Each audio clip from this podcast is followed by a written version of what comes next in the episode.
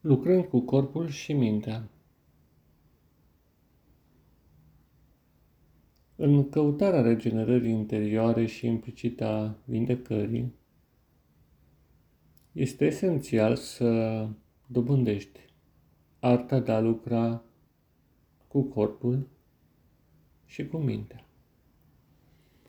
Acestea sunt două mari domenii, de fapt cele două mari domenii ale existenței tale domeniul real, unde lucrezi cu corpul, și cel imaginar, în care folosești mintea. Acum, este adevărat, de-a lungul timpului s-a format ideea că este necesar un elixir, sau mai bine zis, un aport de substanțe din exteriorul tău pentru a redobândi starea de sănătate. Și astfel s-au dezvoltat nenumărate tehnici care te ajută într-o mai mare sau mai mică măsură să atingi acest obiectiv. Unele funcționează, altele nu. Însă, folosirea corpului și a minții niciodată nu va conduce la o abordare ineficientă.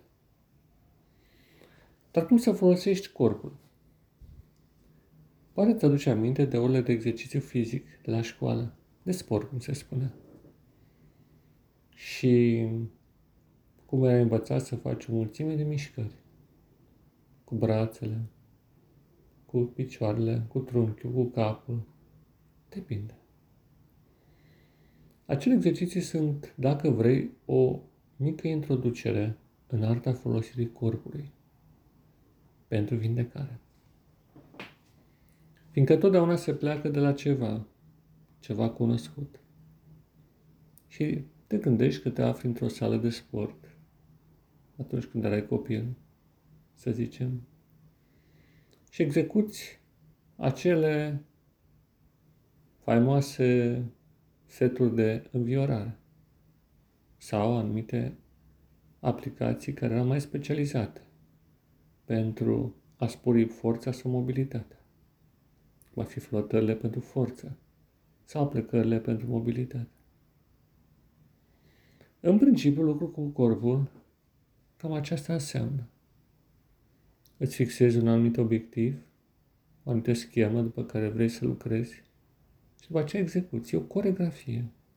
Este o mișcare a corpului conform unei anumite intenții. Da, și mintea este, ca să spunem așa, focalizată și utilizată. Dar rău principal este corpul. Mintea. Cum poți să o folosești? Revenim, revenim iarăși la timpul școlii. Mintea ai, ai fost învățat să o folosești în diferite domenii. Nenumărate discipline ți-au fost predate și asimilat cunoștințe.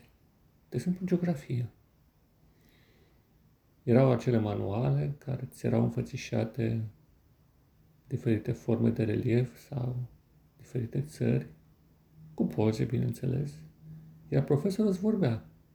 Era o realitate ideatică la care nu avea acces direct, dar modul în care se vorbea de către profesor și cum tu răspundeai, era ca și cum ai fi văzut ceva real. Iar acum, grație internetului, chiar poți să vezi acele lucruri. Sau să zicem că se vorbea despre apariția munților, a râurilor, a tuturor formelor de realitate geologică din jur. Se apela foarte mult la imaginație. La fel și la cealaltă disciplină. Toate apelau la, la imaginație. Așadar era un lucru cu mintea. Și astfel înțelegi că folosirea imaginației reprezintă un alt domeniu important. Și acum, din toate disciplinele, poate a avut unele îndrăgite. Imaginarul se poate referi la lucruri exterioare, care sunt, de exemplu, cazul geografiei sau chimiei sau orice altceva, sau lucruri interioare, dacă ai șansa de a învăța psihologia, de exemplu. Sau poate se referă la oameni, sunt discipline umaniste, sau la obiecte. disciplinele fizice, să zicem așa. Sau la ceva ce nu există, ci doar este imaginat, cazul literaturii. Vezi cât de mijloace de expresie are mintea. Corpul este puțin mai limitat, dar mintea nu are măsură. Și acum să revenim la tema noastră. Cum să folosești corpul?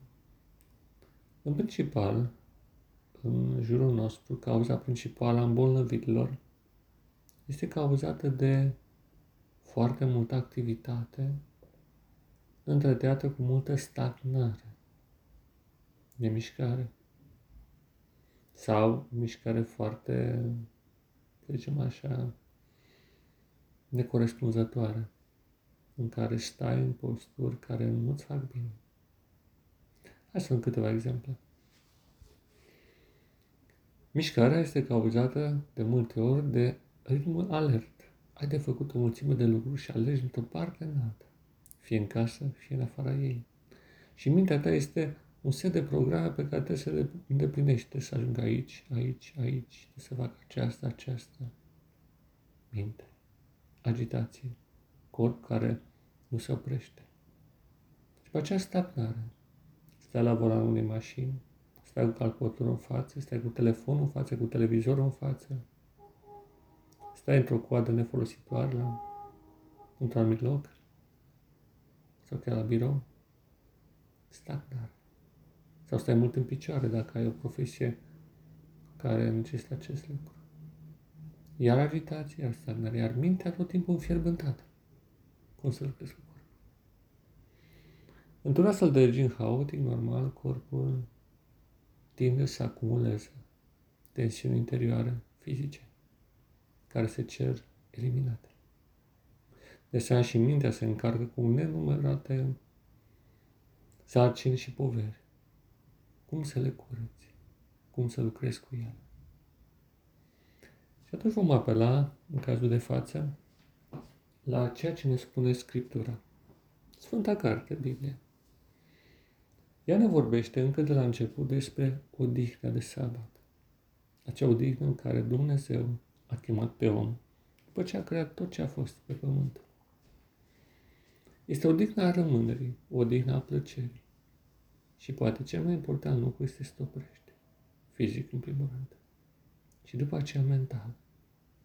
Și să privești numai din jurul tău nu din prisma celui care vrea să acționeze, ci din prisma celui care contemplă. Așa ar trebui să fie și școala dacă n-ar fi existat sistemul de notare.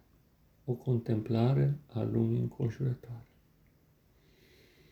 De asemenea, când te oprești fizic și mental, deodată corpul și respectiv zona mentală tind să se așeze, să se sorteze toate lucrurile care au fost puse într-o ordine greșită, fiindcă având prea multă activitate și prea multă stagnare, lucrurile interioare, corp sau minte, adică fizic sau imaginar, au fost aruncate de avalmă și acum corpul le sortează. Acesta e un prim gen de exerciții să stai închipuindu-ți că Dumnezeu se află lângă tine, că te afli într-un templu sfânt și că toate lucrurile revin la normal, fiindcă El se îngrijește de tine. Mergem mai departe. Credința. Cele mai multe tensiuni interioare se nasc din efortul de a realiza ceva, când nu că dacă nu acționezi, sigur nu va reuși ceea ce ți-ai propus. Dar credința este în primul rând relaxare. Nu există credință fără relaxare. Și adăugăm un alt element pe lângă repauză. Relaxare. Cum spune Domnul, veniți la mine cei obosiți și împovărați și eu vă voi da odihnă. Poți să traduci și relaxare. Este un nivel superior, dacă vrei, al odihnă. Ce lua jugul meu asupra voastră și învățați de la mine, ce eu sunt blând și smerit cu inima și voi veți găsi odihnă pentru sufletele voastre. Relaxarea interioară, în corp și minte, aduce de asemenea vindecare.